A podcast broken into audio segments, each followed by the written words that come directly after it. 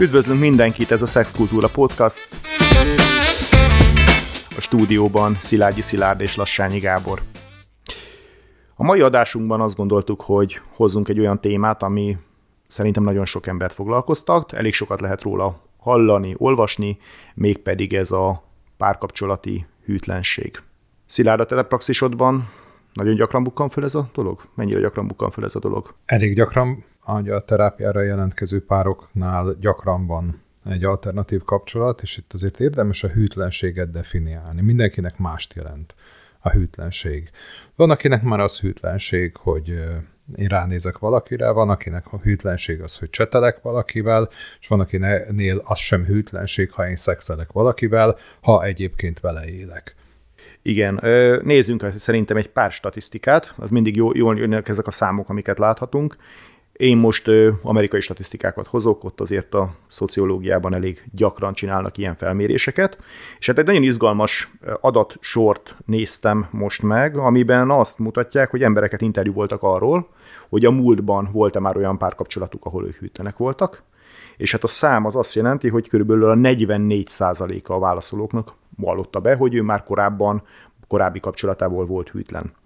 Ezzel szemben az a kérdésre, hogy az aktuális kapcsolatában magát tartotta már hűtlennek, az nagyjából 20%-án körül van. Változó, a legnagyobb statisztikában a legnagyobb szám az a 18-29 éves korosztályban volt, és a másik az pedig már a 65 év felettiek. Nyilván ott azért elég sok minden összegyűlt, aki, aki még párkapcsolatban van ezekben a dolgokban, és hát nyilván a 45-64 körül az, az, az ott állt be 20 százalék körül.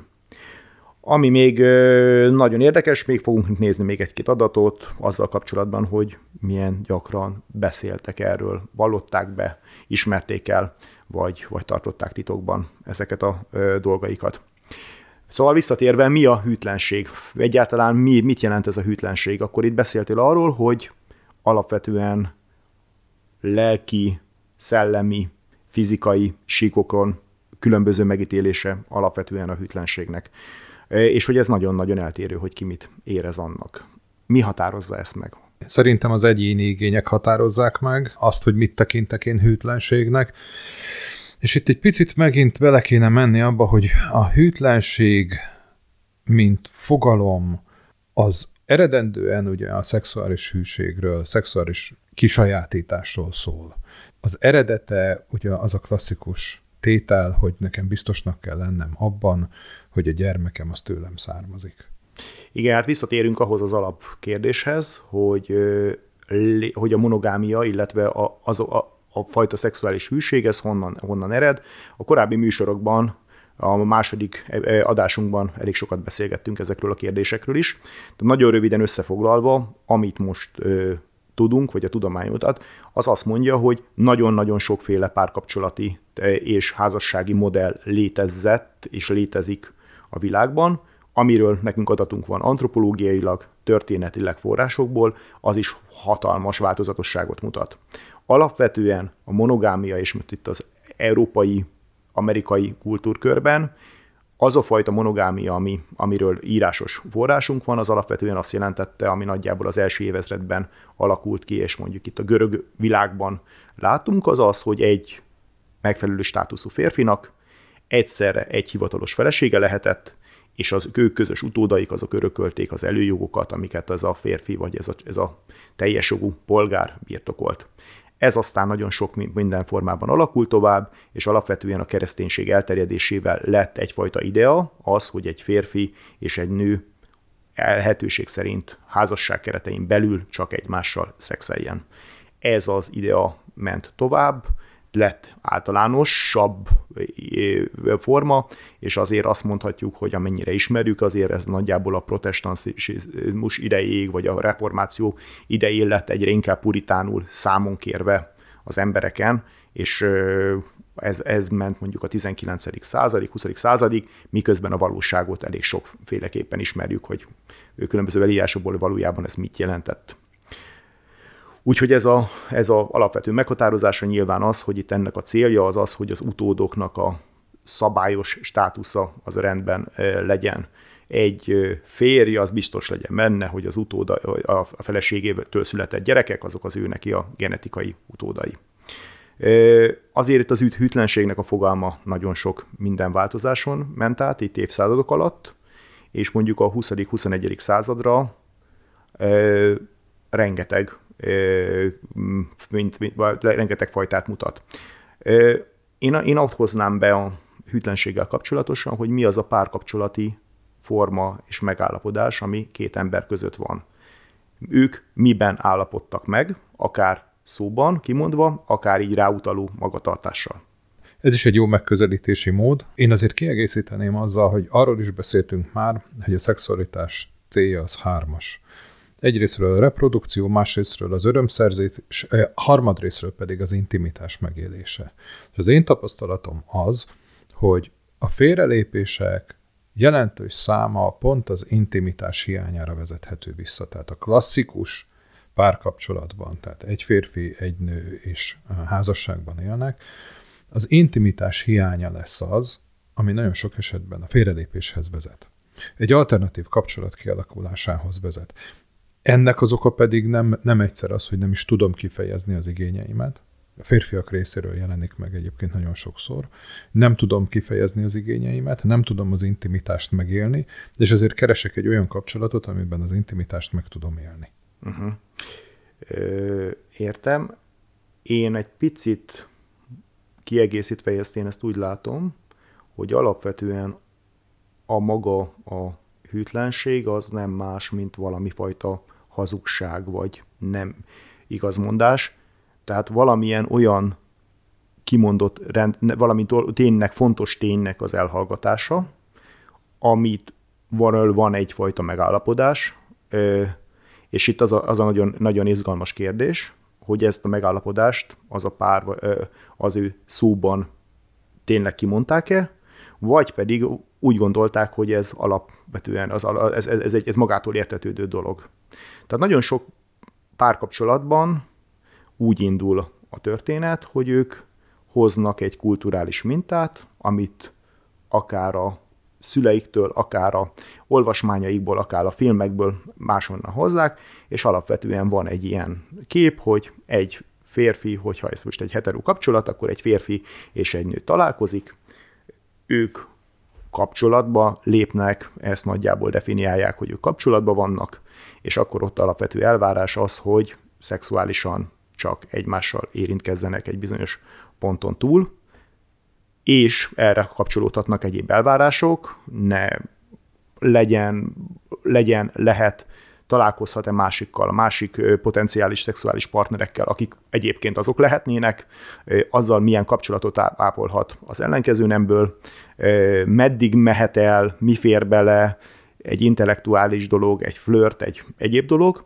és hát a modern technikával még egy csomó minden más is, amivel tulajdonképpen nem kellett foglalkozni, nyilván ezelőtt 30 évvel egy intellektuális levelező kapcsolat is kiválthatott egy féltékenységet a partner részéről, de nyilván a modern technikával egy csetelés, vagy egy intim témájú csetelés már ugyanúgy sérthet, sértheti a másikat. Kérdés az, hogy ez egyébként jogos-e ez az elvárás, hogy ilyen elvárásokat támaszunk, de amennyiben ez a párkapcsolati megállapodás, vagy ez a ki nem mondott elvárás, abban az esetben már ez is lehet hűtlenségnek érzékelni.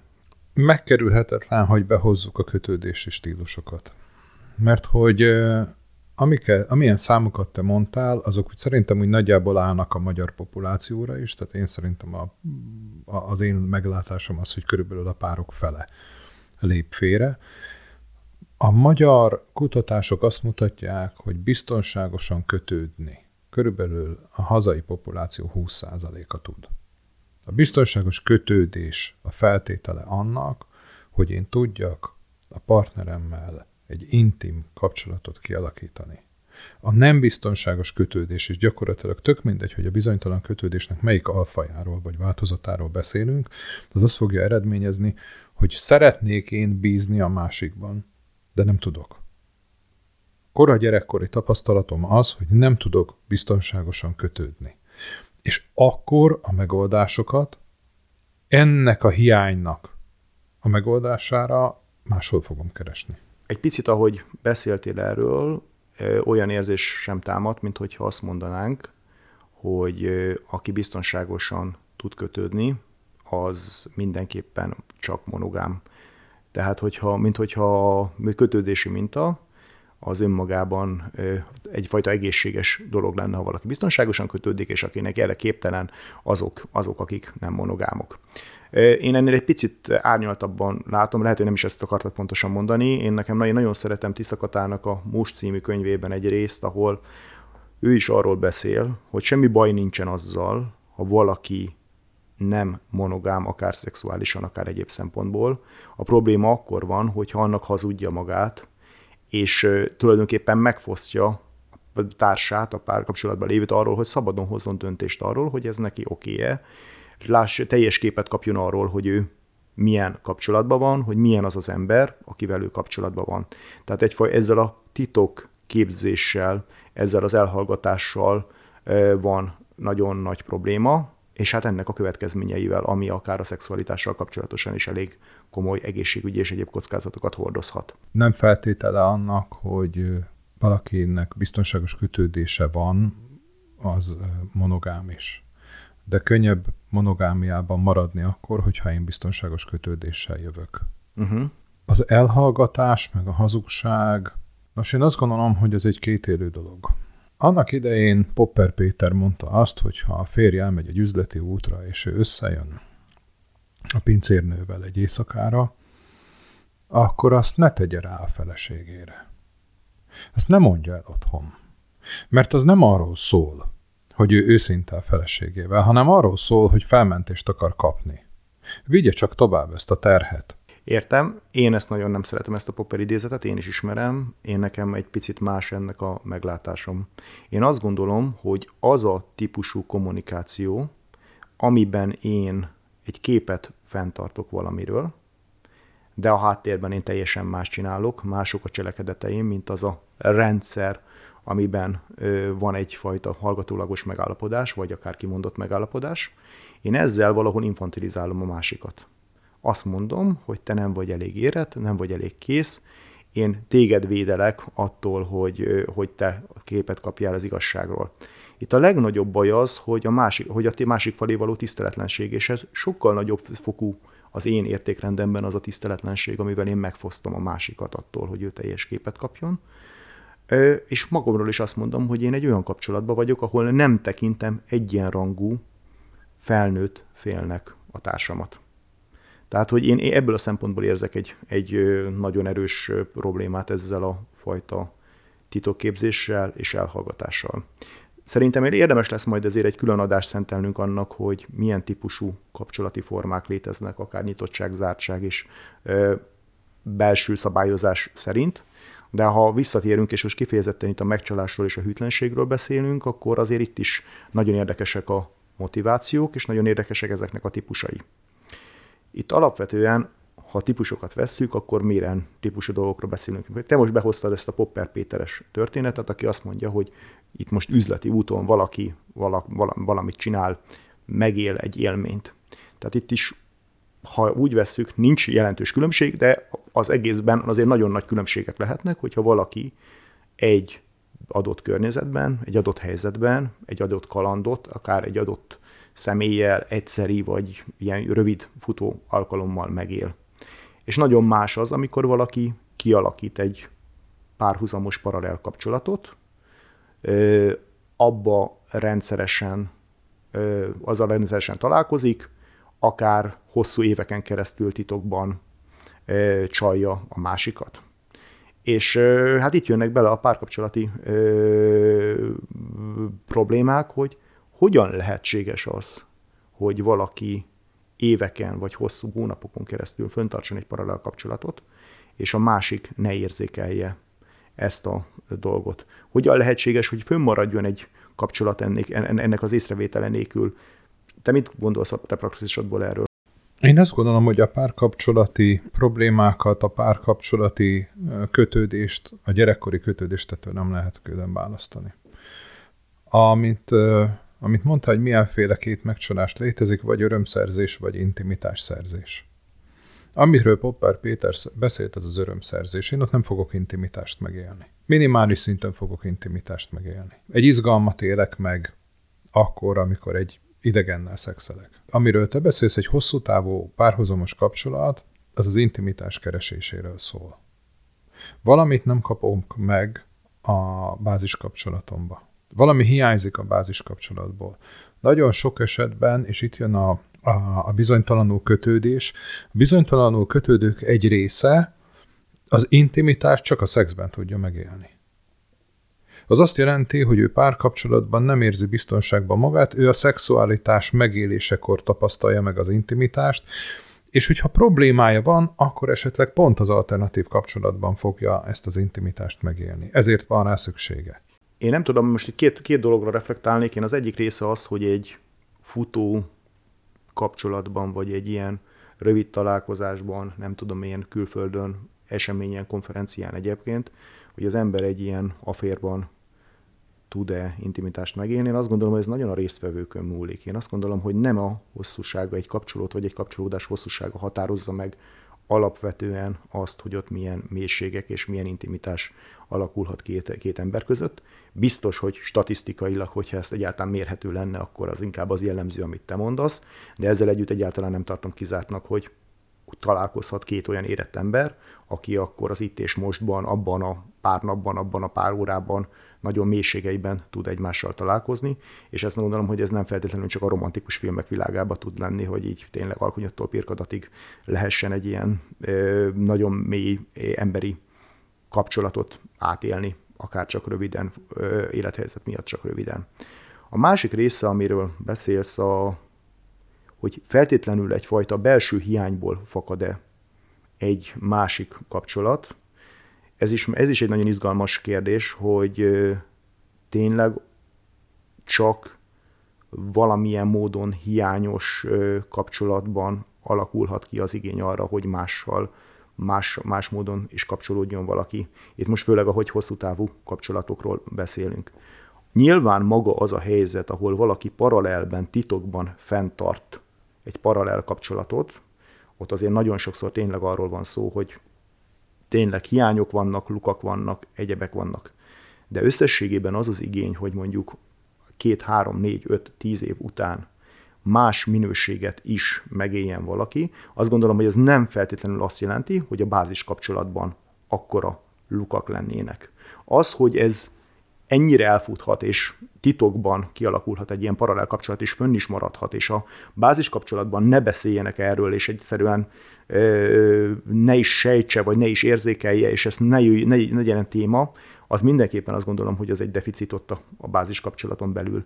De összességében maga az igény, hogy mással intimitást éljen meg, ez nagyon emberfüggő, és nagyon személyiségtípus függő, hogy, hogy lehet-e erre valakinek igénye. Tehát önmagában nem bélyegezném meg a bázis kapcsolatot, de azt, hogy titokban ez fennmaradhat, és, és gyakorlatilag ott legyen ez a feszülő titok, az mindenképpen annak az alapminőségnek a problémáját is jelzi. Megbélyegezni semmiképpen. Tehát ez nem is állt szándékomban, sem ítélkezni, sem megbélyegezni. Azt gondolom, hogy erre senki nem jogosult. Amiről én beszéltem az az, hogy egy párkapcsolatnál monogám párkapcsolatnál ahhoz, hogy az működni tudjon, ahhoz kell egyfajta elköteleződés, erről már beszéltünk, és kell az, hogy a partnerek közösen is és külön-külön is tudjanak együtt fejlődni. Az együttfejlődésben nem keletkeznek akkora lukak, hiátusok, amiknek a betömködésére külső eszközt kell igénybe venni. Amikor nem fejlődünk együtt, vagy a másik nem fejlődik, vagy lemarad, nagyon lemarad, és közös fejlődés sincsen, akkor keletkeznek olyan hiányok, amiknek a betömködése az elég gyakran egy alternatív kapcsolatban történik meg. Amiről még szerintem nagyon érdemes beszélni, hogy miért, milyen módon lehet romboló ez a titok. Azt gondolom, hogy ahol létrejön egy ilyen titok, adott esetben egy paralel, főleg itt egy paralel kapcsolatról beszélünk, az nagyon sokszor egy iszonyú nagy lelkismert furdalással jár annak a részéről, aki ezt elköveti. Sokszor ő azt érzi, hogy itt valamit ügyeskednem kell, és nem csak a konkrét rendezvúknak, vagy a egyébek a megszervezésében, hanem folyamatosan agyban egy, egy készen kell állni, hogy alibiket csináljon magának, másképp mesélje el a történeteket, nem csak azt, hogy azt a délutánt hol töltötte, hanem az egész rendszert felépítse. Ez egy, szerintem egy marha nagy erőfeszítés nagyon sok embernek, és aki nem kellőképpen, és most ez az intelligenciát, azt nyilván itt egy multitasking értelemben értem ezt az intelligenciát, általában ebbe szoktak belebukni az emberek, hogy egyszerűen valamit lebuktatják magukat, vagy, vagy valahol, valahol nem konzisztens dolgokat hoznak létre. És vannak, akik egész életüket így élik meg, hogy tele vannak ilyen belső hazugságokkal. Ami nagyon gyakran megszokott ilyenkor jelenni, főleg akik ebben nem ezt csinálják évek vagy évtizedek óta, mert hogy ilyen emberek is vannak, ott nagyon sokszor az van, hogy az alapkapcsolatába visz bele egy feszültséget. Megpróbálja magának egy megindokolni. Nekem ezért van jogom ezt csinálni. Ezt nem kaptam meg tőle. Egyébként, ha nem így viselkedett volna, akkor nem lépnék félre, nem csinálnám ezt, nem hazudnék neki. És ez a megindoklás, a mítoszteremtés, hogy én egyébként ezért csinálom, ez nagyon sokszor belevisz egy feszültséget. Elkezdek, el, elkezdem elkerülni a, a partneremmel, az alapkapcsolatban lévő partneremmel a kommunikációt. Elkezdek távolítani, elkezdek rá dühös lenni. Egyébként, hogy, egyébként hogyha rendesen öltözködnél, ha egyébként kicsit jobban adnál magadra, egyébként, ha megborotválkoznál, egyébként, hogyha le, leborotválnád a lábadat, direkt mondok ilyen példákat, ami, amik ilyen nagyon populárisak, akkor, akkor így lenne, úgy lenne. Ez önmagában a bázis kapcsolatra is egy romboló lehet. Rengeteg konfliktus forrás jön, ami amiatt jön be, hogy tulajdonképpen indokot keres a, a, a, hazug, a hazug vagy fél arra, hogy miért csinálja így, és miért rendezi így az életét. Tehát egy belül is rombolóvá válhat ez a kapcsolatban. Abszolút, én végig bólogattam arra, amit mondtál, mert hogy ez így van. És még egy dolgot tennék hozzá, van egy olyan aspektusa és ennek a, a hűtlenségnek, vagy félrelépésnek, vagy annak a megkezdésének, amikor az egyik fél folyamatosan hűtlenséggel vádolja a másikat, annak ellenére, hogy a másik fél egyébként hűséges. Igen, hát nagyon sokszor azt mondjuk el a másikról, azzal vádoljuk, amit egyébként a, a, a saját házunk táján nem, nincsen rendben. Ez nagyon sokszor hallottam én ezt nőktől is, férfiaktól is, hogy hogy milyen féltékeny a partnerem, hogy állandóan ellenőriz, állandóan kérdezget, és mondtam, hogy figyelj, akkor itt nézzük egy picit szerintem körül, hogy mi történik. Nagyon sok esetben tényleg az volt, hogy a háttérben utólag kiderült, hogy az volt a hűtlen, aki a másikat állandóan piszkálta ezzel, és a életük, közös életüket még tényleg pokollá tette ezekkel a vádaskodásokkal. És hogyha Szeszkultúra podcastról beszélünk, akkor azért nagyon fontos még beszélni egy egészségügyi következményeiről ennek, ami, ami, ami egy óriási problémát tud jelenteni, és azt gondolom, hogy itt jön be az, hogy mekkora felelőssége van annak, hogy egy titokban csinál valaki valamit. Ez pedig a különböző egészségügyi kockázatok. Tehát az a fél, aki annak a másik partner, a partnerek tudomása, az alapkapcsolati partnerek tudomása nélkül rendszeresen vagy, vagy alkalmilag viszonyt folytat, és ebbe beletartozhat bármi, tehát prostitúciótól kezdve mindenféle egyéb dolog, az ö, egy kockázatot hoz be a dologba. Én azt gondolom, hogy monogámok vagyunk egymással, akár mondjuk nem védekezünk mondjuk mechanikusan, és, és mégis megjelenik egy betegség, megjelenik egy fertőzés. Nem kell feltétlenül nagyon komoly dologra gondolni, csak egy gombára vagy egy egyéb, egyéb dologra. Na most nőgyógyászok tudnak erről beszélni, amit úgy hívnak, hogy pingpong effektus. Jelentkezik egy nő mondjuk egy nőgyógyászaton, hogy hát ez valami ott nem viszket, nem stimmel, egyebek. Azt mondja, hogy jó, hát azt mondjam, ezt mondjuk elkaphatta uszodába, vagy bárhol, jön felül egy kezelést. Esetleg mondjuk még a férjet is mondja, hogy hát azért akkor lehet, hogy a, a, a férnek is kellene valami kezelést csinálnia. Oké, okay, meggyógyítják. Egy hónap múlva újra jelentkezik ez a tünet. Természetesen, hogyha a paralel partnernél nincsen kigyógyítva, egy gyönyörűséges fertőzési láncolat alakulhat ki, ahová rendszeresen újra fertőződhetnek a dolgok, és itt nyilván a adott esetben akár ennél sokkal súlyosabb fertőzések is Igen. végig mehetnek. Tehát, hogy az, az a fajta kockázat, ezzel nem azt mondom, hogy ezeket nem lehet kivédeni, nyilván felelős szexuális viselkedéssel és védekezéssel, és főleg a nem monogám embereknél ez különösen fontos, hogy, ez, hogy ezt tisztállásuk, de ez a másiknak a egészségének is a kockáztatása. Én vállalok valami kockázatot, és a másik úgy vállal kockázatot, hogy nem is tudja, hogy ő, kockáz, hogy ő kockáztatna, hogy ő kockáztatna bármit, kockáztatna is. bármit is. Igen. Tehát ebben is ugyanazt a hazugságot, ugyanazt a tiszteletlenséget, ugyanazt a nem felnőttnek tekintését a másiknak látom, ami adott esetben akár veszélyes lehet a másik egészségére. Ez teljesen így van. Mit lehet tenni? Itt az amerikai statisztikát, amit néztünk, ebben ö, azzal kapcsolatosan voltak ö, adatok, hogy ö, milyen nagyjából milyen részük, hány százaléka ismerte el a partnerének, vallotta be, derült ki ez a dolog. Tehát azt mondtuk, hogy körülbelül 44 százaléka mondta azt, hogy korábbi kapcsolataiban hűtlen volt.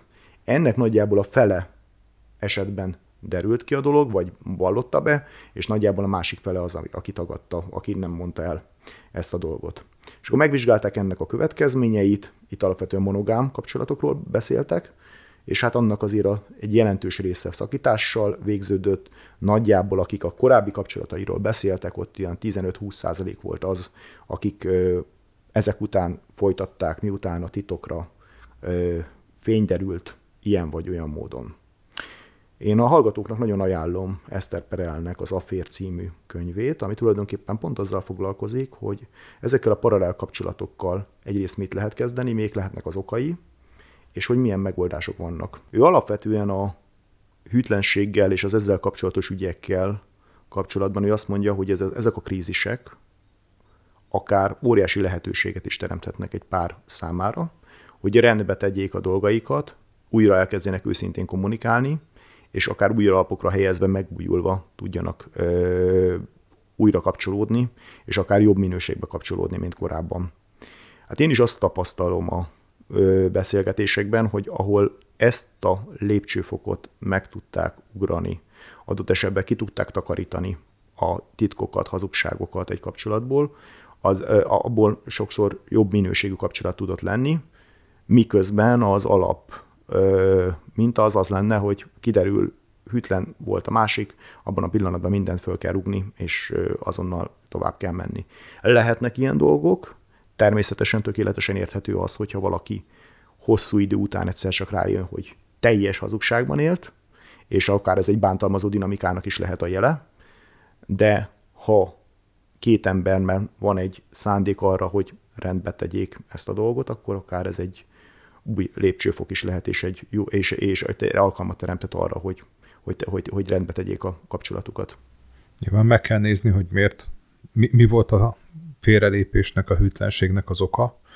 Ezt föl kell tárni őszintén. Meg kell nézni azt is, hogy lehet-e ezen az okon, ennek az oknak a kiváltóján változtatni, megfejlődni közösen azt, hogy ez ne forduljon elő, ne legyen meg az a hiány, ami miatt ez létrejött, és ez valóban meg tud erősíteni egy kapcsolatot, és a tapasztalat az, hogy ez tud jól működni. Akkor nem tud jól működni, hogyha én hibáztatok, hogyha én okolok, ha én felelőst keresek azért, amiért ez így történt, és nem lehetőséget látok abban, hogy ez egy közös fejlődésnek a Így van. Útja. És ennek akár az is lehet a konklúziója, hogy újra szabályozzák a kapcsolati szabályokat, és azt is mondhatják, hogy nem feltétlenül a monogámia az egyetlen rendszer, ami számukra megfelelő mind a kettők számára. Tehát akár legyen az ember monogám, akár nem monogám, én azt gondolom, hogy az őszintesség, az átláthatóság, a, a, a tiszta rendszerek, azok mindenképpen egy jó kapcsolatnak az alapjaihoz tartoznak. Hát azt gondolom, hogy elég nagy utat jártunk be a mai adásban. Ha ezzel kapcsolatosan eh, véleményetek van, akkor nagy örömmel látjuk ezeket akár a Facebook oldalunkon, akár az Instagram oldalunkon keresztül, és ha bármi más téma ötletetek, kérdésetek van, azokat is nagyon szívesen fogadjuk, akár utána, hogyha ilyen levelek jönnek, akkor az adásban megbeszéljük. Köszönjük szépen a figyelmet!